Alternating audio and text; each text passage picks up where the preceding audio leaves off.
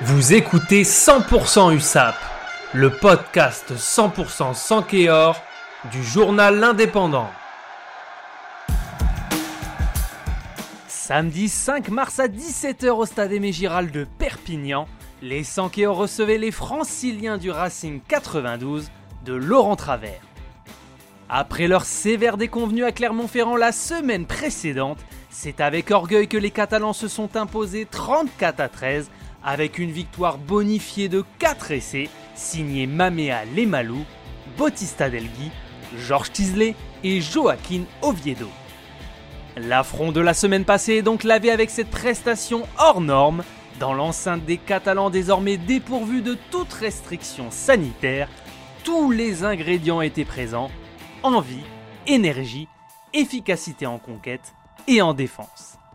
Il aura fallu un round d'observation de vingt minutes pour que l'U S A P roule littéralement sur les Franciliens et mette fin à leur invincibilité de sept matchs consécutifs en top quatorze et en Champions Cup.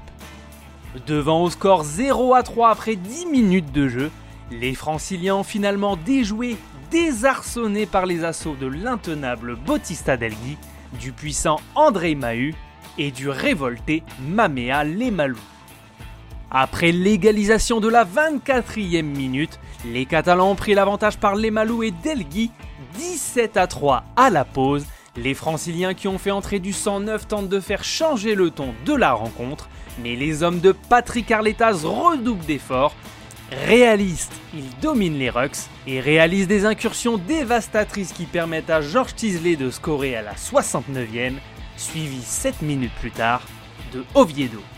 Avec une prestation pareille, Patrick Arlettaz l'assure, les Catalans ne peuvent pas finir dernier.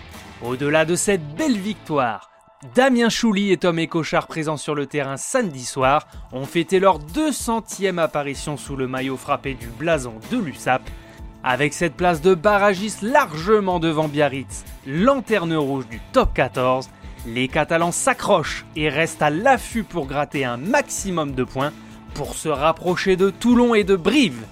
Pour cela, il faudra se déplacer à Pau la semaine prochaine, recevoir Montpellier début avril et affronter La Rochelle lors de la vingt-troisième journée.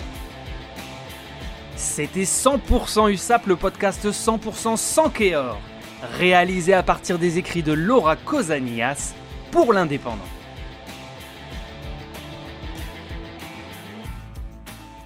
Retrouvez cette émission et toutes nos productions sur Radio Indep et en podcast sur l'indépendant point fr, nos réseaux sociaux et votre plateforme de streaming favorite.